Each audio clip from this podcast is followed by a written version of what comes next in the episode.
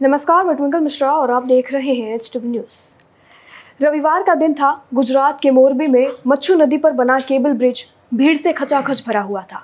आलम यह था कि 100 लोगों की क्षमता वाले इस पुल पर लगभग 400 लोग सवार थे। कुछ लोग सेल्फियाँ लेने में व्यस्त थे तो कुछ युवा इस झूलते ब्रिज को जानबूझकर हिला रहे थे। तभी अचानक पुल टूट गया। देखते ही देखते 400 लोग नदी में गिर गए। कुछ लोगों ने ब्रिज के बाकी हिस्से तो कुछ लोगों ने रस्सियों पर लटकने की पूरी कोशिश की, अपनी जान बचाने की हर कोशिश की। इनमें से कुछ अपनी जान बचाने में सफल भी हुए, जबकि सैकड़ों लोग नदी में समा गए। इस हादसे में अब तक लगभग 130 लोगों की मौत हो चुकी है। चलिए बताते हैं गुजरात की, गुजरात के मोरबी की, क्या है ये पूरी खबर?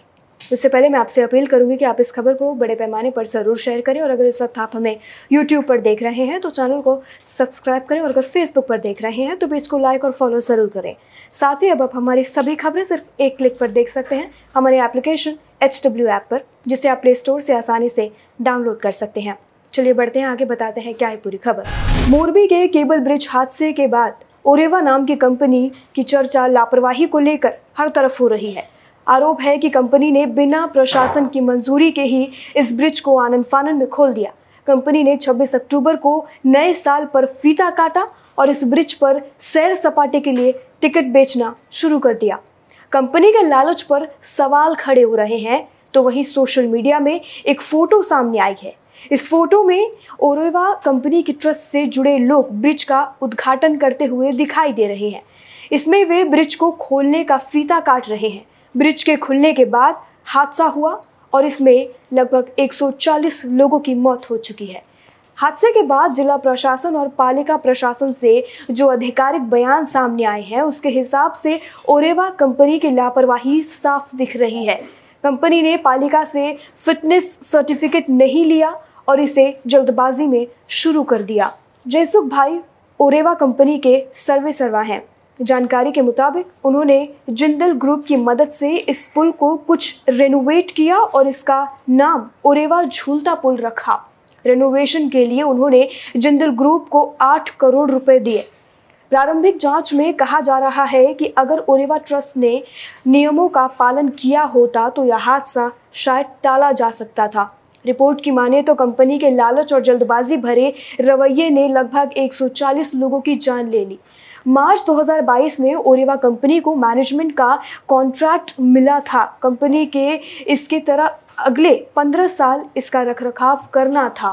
कांग्रेस नेताओं की तरफ़ से अगर हम बात करें तो मोरेबी केबल ब्रिज हादसे पर सवाल उठाए जाने के बाद अब आम आदमी पार्टी ने भी हमला बोलना शुरू कर दिया है।